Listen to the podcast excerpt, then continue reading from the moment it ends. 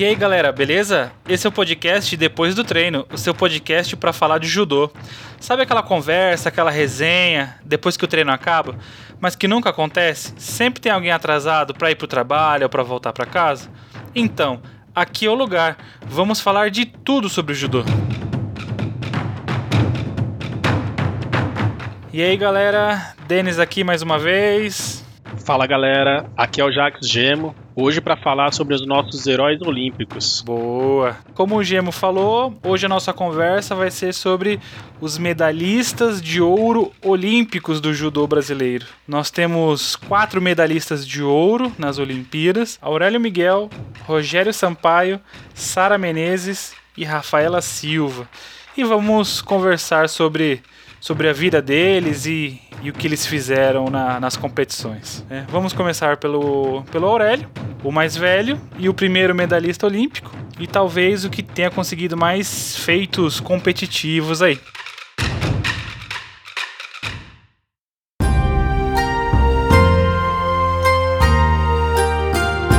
Gemo, vamos lá. O que você tem para falar pra gente sobre o Aurélio Miguel? De onde ele veio, como que ele começou? Então, Denis, o Aurélio Fernandes Miguel, popularmente conhecido aí como Aurélio Miguel, ele começou a treinar por volta dos seus 4 anos, né, com o sensei Masao Shinohara, que é uma lenda aí do judô, né? Ó, começou bem. Ele tem mais ou menos 57 anos, né? Ele começou a treinar judô por recomendação médica, né? Ele tinha alguns problemas aí de doença respiratória, né? E ele começou em São Paulo mesmo, né? Ele nasceu em São Paulo, capital, e começou a treinar com o CC Matal em São Paulo mesmo, ali na Vila Sônia. Bom, legal, mano. Devidamente apresentado, vamos falar agora das medalhas e das principais competições do Aurélio Miguel.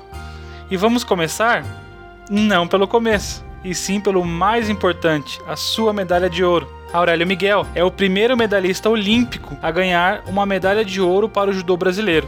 Essa medalha foi na Olimpíada de Seul, na Coreia, em 1988. Então, Gemo, olha só, fazendo uma comparação e olhando a trajetória do Aurélio Miguel, ele teve um bom desempenho referente às competições, né? Ele ganha a medalha de ouro em 88 nas Olimpíadas, e um ano antes ele também ganhou uma medalha de ouro no Pan-Americano. Então ele já vem forte, né? Já vem talvez com uma certa expectativa, né? Ele vinha num crescimento, né? Porque olha só, esse não foi o primeiro feito dele, não. Ele começa a ter uma representatividade forte em 1983, cara. Ele tinha 19 anos e ele ganha a medalha de ouro no Campeonato Mundial Júnior em Porto Rico. Então esse é o feito mais chamativo que ele tem. Então 5 anos antes ele provavelmente já chama a atenção e ele mostra para que veio, né? Denis, e se você levar em consideração que o Mundial, ali apesar de ser júnior, né, o Mundial ele é equivalente à Olimpíada, né? É o principal campeonato do ano, né? Vamos dizer assim. Eu também acho. Em ano de Olimpíada não tem Mundial, por exemplo. É verdade, Gemo. Eu também acho que o campeonato mundial de qualquer esporte, ele é muito relevante, né? Ele, porque tem modalidades que não são olímpicas e tudo mais. Então, realmente, mesmo que seja júnior, né, o campeonato mundial ele tem uma importância muito grande mesmo. E até um ponto curioso é que assim, o mundial, o sênior, que é o da categoria principal, né, a gente foi ganhar, quase 40 anos depois, né? É verdade. Levou muito tempo depois desse júnior do Aurélio Miguel para ganhar um mundial ouro, né, no Brasil. É verdade. E aí, o Aurélio Miguel começa esse feito. Em 1983 ele ganha ouro no Mundial Júnior. No mesmo ano ele vai para o Pan-Americano na Venezuela e ele ganha prata. Então imagina só como que o cara já chega no cenário, né? Ele vai para o Mundial Júnior ouro, Pan-Americano prata. Só que aí tem uma curiosidade, Gemo. Isso acontece em 83. Ele só vai ter uma medalha relevante num campeonato internacional só em 87. Então ele passa um tempo aí meio que sem ganhar competições internacionais, né?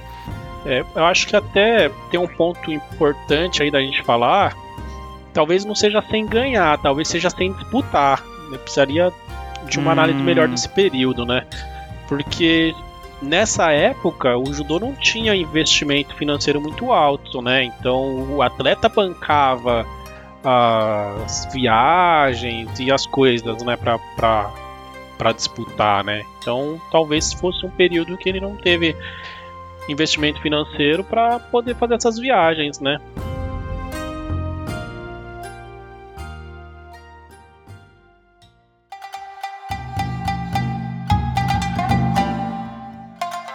Olha só, pessoal, a gente tá falando de datas, a gente tá seguindo uma linha cronológica aqui e, sei lá, talvez possa ficar um pouco confuso. A gente vai disponibilizar essa linha do tempo lá no nosso Instagram. Então vai lá no nosso Instagram, a gente vai ter a postagem com os 4 atletas mostrando esses principais títulos, tá? Então aí a gente acha que vai ficar mais fácil de compreender, né? Na hora que vocês estiverem olhando as datas e os nomes das competições, a gente acha que vai ficar bem mais tranquilo aí de entender o que a gente está falando. Gente, lembrando que o nosso Instagram é @depois.do.treino. Legal, Gemo, valeu, mano. Então vamos voltar ao cronograma aqui, né? Então o Aurélio Miguel se destaca em 83, ganhando ouro no Mundial Júnior e ganhando prata no Pan-Americano. Depois ele passa um período sem ter conquistas relevantes. E aí 87, que é o ano que precede o ouro olímpico, ele ganha um bronze no Mundial Sênior, que seria talvez o Mundial oficial, vamos dizer assim, né, referente a essa categoria de idade. E ele ganha ouro no Pan-Americano em 87, no Pan-Americano de Indianápolis. E aí no ano seguinte ele vai para a Olimpíada e ouro de novo. Então deve ter sido assim um fenômeno, né? Porque se você for ver, o único medalhista da Olimpíada de 88 foi o Aurélio Miguel. Ele foi o único brasileiro, né? Medalhista. Isso. Então imagina a euforia, a animação, a expectativa. Ele vem com ouro no Pan-Americano do ano anterior, já se destaca antes também com outras medalhas em campeonatos grandes. Em 88 ele consegue a medalha de ouro na Olimpíada de Seul. Aí ele passa mais um período sem ter grandes destaques, ele fica mais 5 anos sem uma medalha internacional, vamos dizer assim, né?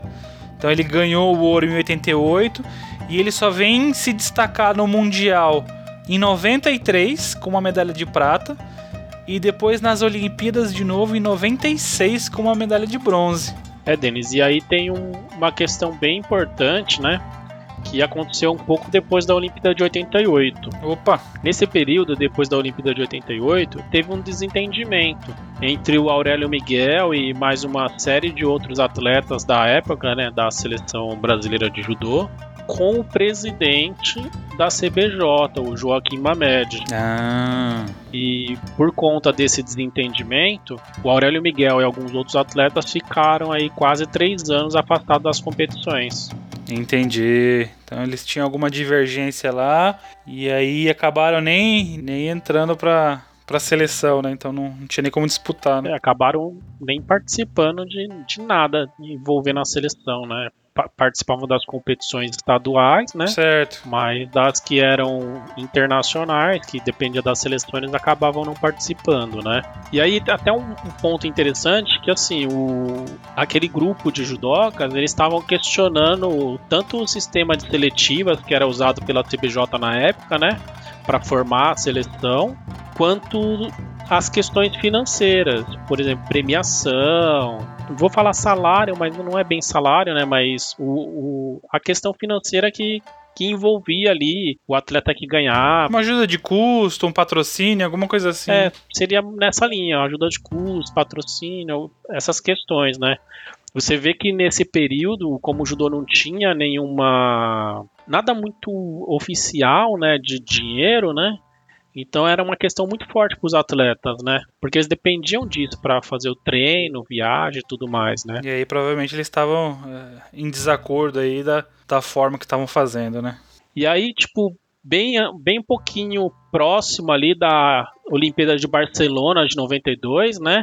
Até o Rogério Sampaio fez parte desse grupo, né? Eles se reuniram ali com o Bernard Hasmann, que era o secretário de esporte do governo Fernando Collor, né, que era o presidente da época, e com o Mamede, e eles selaram a paz, né, concordaram ali com a paz e voltaram para a seleção. Nesse período que teve esse desajuste aí, teve um risco real de esses atletas competirem a Olimpíada de 92 representando a Bolívia, mano. Caramba, meu. Então a treta foi forte, hein, velho? Foi uma treta bem forte. E aí, graças a essa radicalidade de ameaçar competir por outro país, aí teve o envolvimento das autoridades, aí resolveram o problema e eles competiram em 92 normalmente. Legal, cara. Interessante, hein? Então os caras nem nesse período acabavam nem indo, né, pra competição. E aí eu fico pensando o quanto isso não influenciou nas próximas, né? Pela questão do estresse, pela questão da motivação, pela questão do treinamento, né? Que acaba ficando comprometido. O Aurélio Miguel vai para o Mundial em 93, conquista a prata. E o Aurélio Miguel vai para as Olimpíadas de 96, em Atlanta, e conquista a medalha de bronze. E aí, o quanto será que toda essa desavença influenciou, né? Será que se não tivesse tido essa treta aí, e independente de quem tá certo e quem tá errado, né? Enfim, a gente não vai tomar partido de ninguém. Se as coisas tivessem se resolvido, né? E eles tivessem continuado a representatividade na confederação e tal, eu imagino que o resultado da Olimpíada de Atlanta poderia ser diferente, né? Eu vejo que, assim, a falta de apoio, tanto financeiro quanto político nesse caso, né? Verdade. Foi crucial para a carreira deles, né? Porque vamos trazer para hoje que o atleta tem muito mais estabilidade nesse sentido.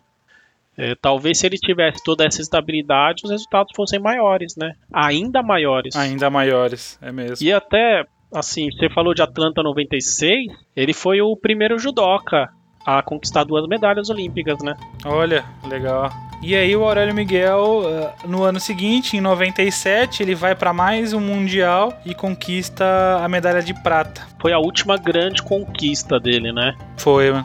E para fechar as conquistas do Aurélio Miguel, sua medalha de ouro em Olimpíada e seus demais feitos, algumas curiosidades que ainda vão envolver o Aurélio Miguel. O primeiro medalhista olímpico do judô brasileiro, de uma forma geral, foi o Chekshi, em 1972, na Alemanha. E o primeiro medalhista de ouro, que foi o Aurélio, foi só em 88, só 16 anos depois. E o Aurélio Miguel também foi o primeiro a ganhar uma medalha de ouro no Mundial Júnior, lá em 83, que a gente falou no início. Bom, sabendo disso, do feito olímpico do Aurélio Miguel, fala pra gente, Gemo, o que o Aurélio Miguel fez ou faz depois de tudo isso? Então, em 2001, ele se aposentou, né, dos tatames. Aí ele passou a dedicar a vida à política, né? Ele foi candidato a deputado estadual, né? Acabou não se elegendo, mas anos depois ele foi eleito vereador na Câmara de São Paulo, né? E ficou por 3 mandatos, de 2004, 2008 e 2012. Durante esse período de mandato, ele teve bastante ações aí em prol do esporte, né? Foi a principal pauta dele. Mas aí começou a se envolver com muitas controvérsias, acusação de desvio de dinheiro público e problemas ali que a política traz, né? Acabou sofrendo um infarto em 2014 e se afastou da política, né? Quando terminou o mandato dele em 2016. Agora ele tá como presidente da Federação Paulista Universitária, né? Que é como se fosse uma união dos estudantes. Legal, de alguma forma ele continua contribuindo pro esporte, né? É isso aí.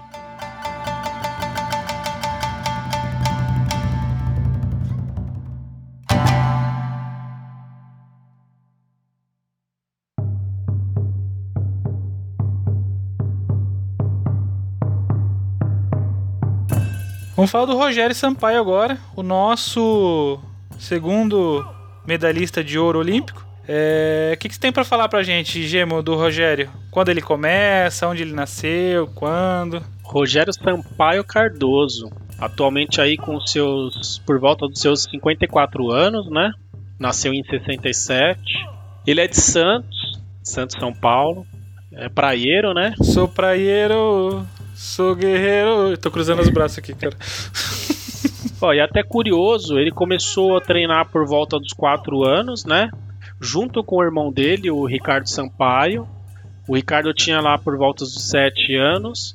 E foi pouco tempo depois que o sensei dele, o Paulo Duarte, fundou a Associação de Judô Paulo Duarte.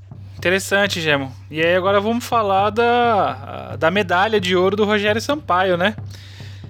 Rogério Sampaio ganhou sua medalha de ouro olímpica nas Olimpíadas de 1992, na Espanha, em Barcelona. Na época ele tinha 25 anos. Ele não tem uma quantidade tão grande de medalhas internacionais quanto o Aurélio Miguel, mas isso não o torna menos importante, claro que não. Até mesmo porque uma medalha olímpica já é incrível, imagina a medalha de ouro, né? E da mesma forma que na Olimpíada de 88 o Aurélio Miguel foi o único medalhista brasileiro do judô, em 92 o Rogério Sampaio também foi o único medalhista brasileiro no judô. E no ano de 93 ele disputa o Campeonato Mundial Sênior, ganha a medalha de bronze e uma curiosidade, em uma categoria acima. No Mundial ele disputou na categoria até 72. Lá na Olimpíada, quando ele ganha o ouro, ele disputa na categoria até 65. Oh, legal isso, eu não sabia não. Achei que era na mesma categoria. É, ele teve essa mudança, cara. Não é comum, né, os atletas mudarem de categoria, mas ele fez isso. É bem comum e teve pouquíssimos atletas olímpicos que mudaram de categoria. Verdade. O Rogério Sampaio tem uma história de superação muito grande, né? Ele começou a treinar com o irmão dele, né? E eles treinaram juntos a vida toda, os dois com grandes resultados, assim, de ganhar Campeonato Paulista, ganhar Campeonato Brasileiro, né? O Ricardo, inclusive, ele foi para a Olimpíada anterior representar o Brasil, na mesma categoria que o Rogério Sampaio foi campeão em 92, né? Caramba! E o Ricardo acabou falecendo em 91, né? Um ano antes do Rogério ir para a Olimpíada, e foi um período muito complicado pro Rogério, né? Esse período de perda do irmão e manter esse treinamento ainda, esse objetivo da Olimpíada, né? Foi interessante, cara. Eu fico imaginando o quanto isso pode ter sido motivacional para ele buscar a vitória nessa Olimpíada, talvez pensando no irmão, né?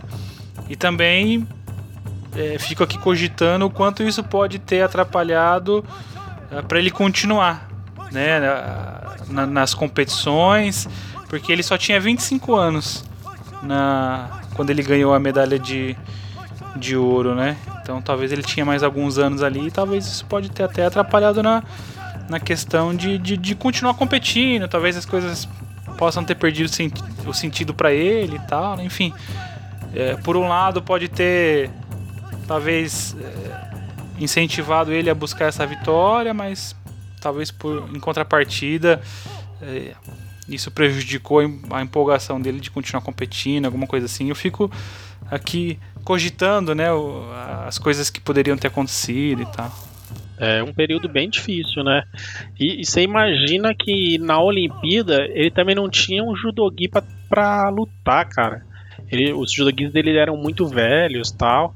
Ele acabou pegando um judogi de um aluno emprestado para poder ir para a Olimpíada de 92. Caramba! Olha o tanto de problema que o cara tá naquele período ali acumulado, né, cara? É verdade, cara.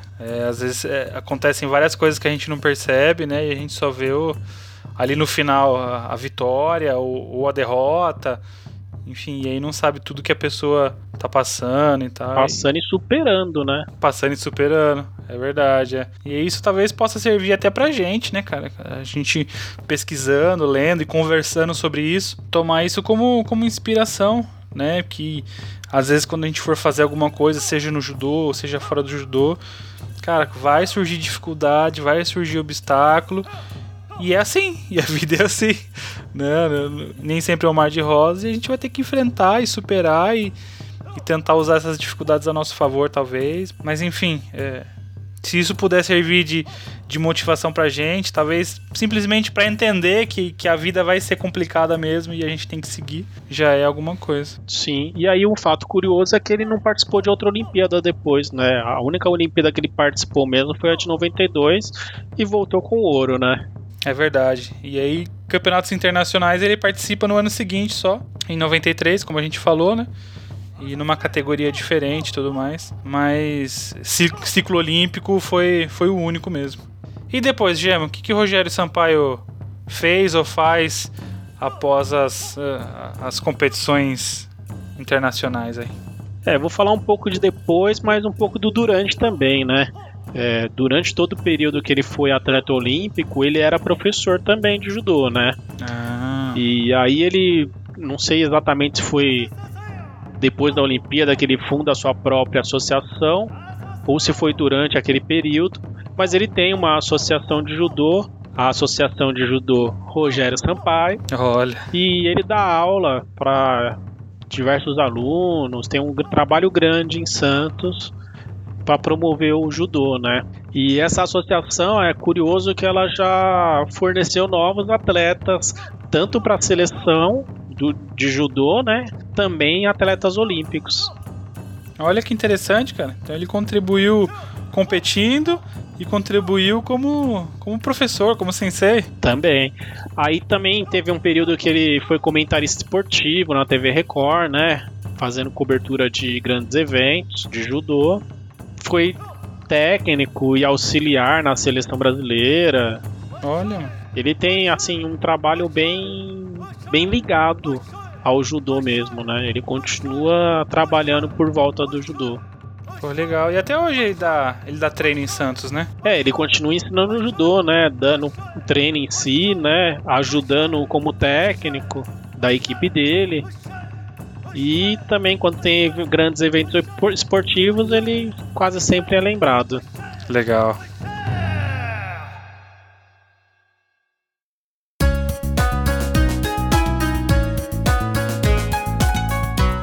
Bom, Gemo, já falamos de 2 heróis olímpicos, faltam mais 2. Só que tem um detalhe interessante aí que eu acho que vale a pena a gente comentar antes de seguir adiante. A gente tem um espaço muito grande das conquistas de ouro olímpico, né? Esses 2 primeiros foram no final da década de 80 e começo da década de 90, né?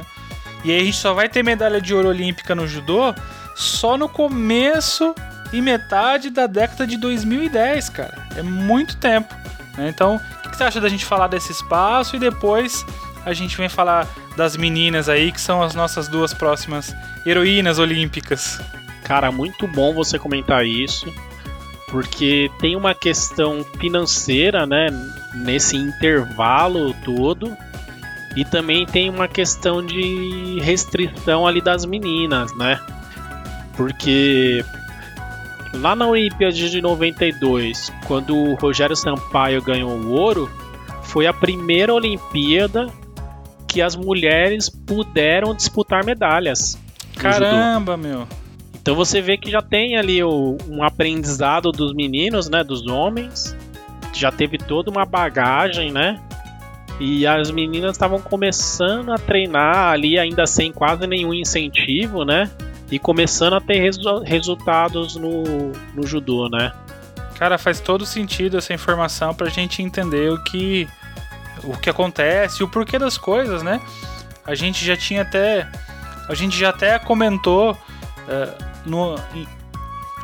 comentou em episódios passados sobre essa questão das mulheres nas Olimpíadas, né? De ter preconceito e resistência delas entrarem. E aí elas não entram em todas as modalidades. Então muitas modalidades elas entraram muito depois de ter iniciado nas Olimpíadas, né?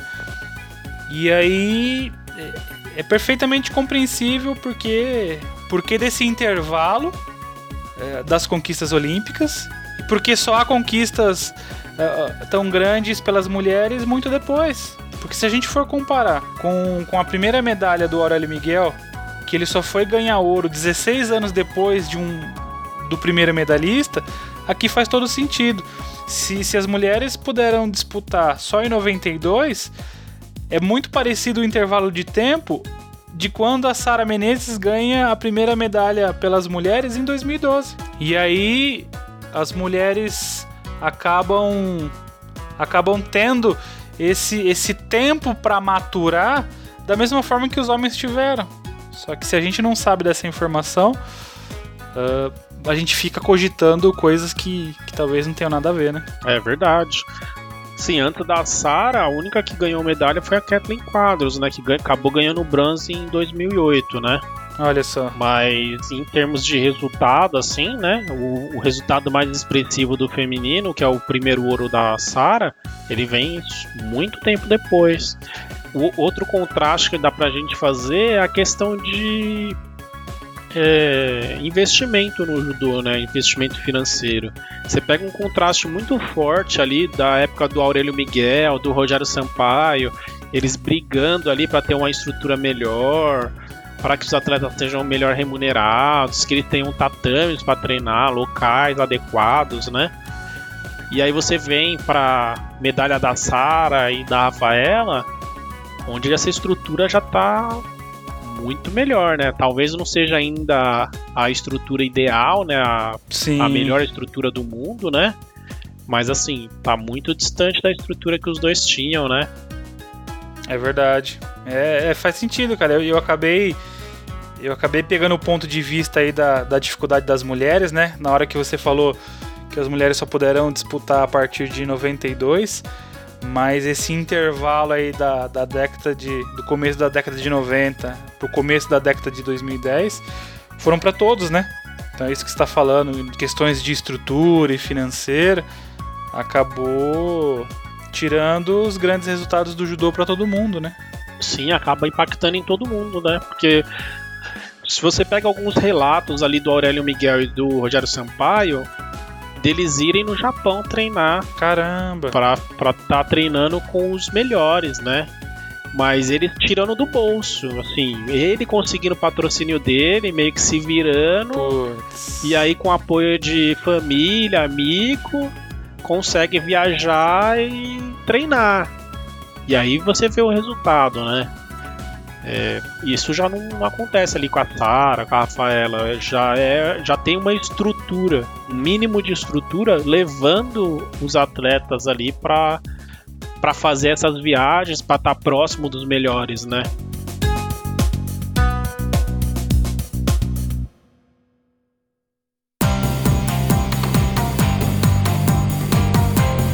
Gê, muito legal essas informações. Vamos fazer uma parada, vamos encerrar por enquanto. Vamos dar uma folga pro ouvido da galera. A gente ainda tem bastante coisa para falar. Vamos falar da Sarah Menezes e da Rafaela Silva, que são as duas próximas heroínas olímpicas aí, como você falou no começo. Boa ideia, Denis. Vamos falar um pouco mais no próximo episódio, enfatizar a carreira aí da Rafaela e da Sarah, porque a gente tem bastante assunto para falar. Maravilha. Bom, gente, é isso por enquanto. Convidamos vocês para continuar essa conversa no próximo episódio. A gente tem bastante coisa ainda para falar das meninas. Elas têm feitos inéditos que vai ser bem interessante conhecer também. E é isso, acompanha a gente nas redes sociais. Vai lá no nosso Instagram que você vai ficar sabendo quando o próximo episódio vai sair. É isso aí, gente.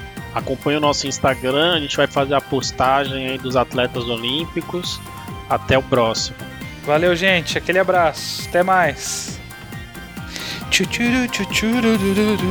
Uma musiquinha pra finalizar. Lá, lá, lá, lá, lá, lá.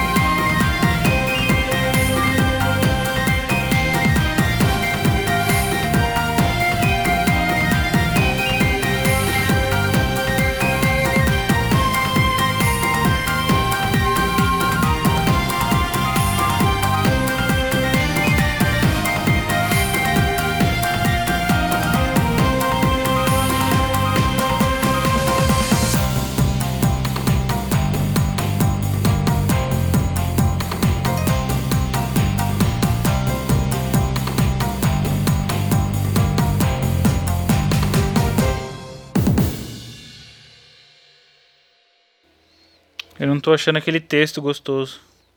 Quer dizer, eu atrasei e você não estava nem preparada. Não, tô totalmente preparado, cara. Só falta o texto. Esqueci que eu não tinha decorado depois de tantos anos falando o mesmo texto. Esqueci que eu não tinha decorado. Será que tá no episódio 0? Tá aqui no episódio 0. Não, mas eu só repito o texto 500 vezes porque eu quero, entendeu? Não é porque, tipo, talvez o Vandão queira. Eu vou ficar provocando ele, tá ligado? Eu vou ficar provocando ele o episódio inteiro. Você viu o Lázaro reclamando de repetir texto? Não reclama, né, cara? Não reclama, né? E tá rico. É verdade. Você aí faz duas vezes, fica reclamando, tá pobre. Mas ele não reclama porque tá rico ou tá rico porque não reclama? Bom, eu não ia arriscar, né?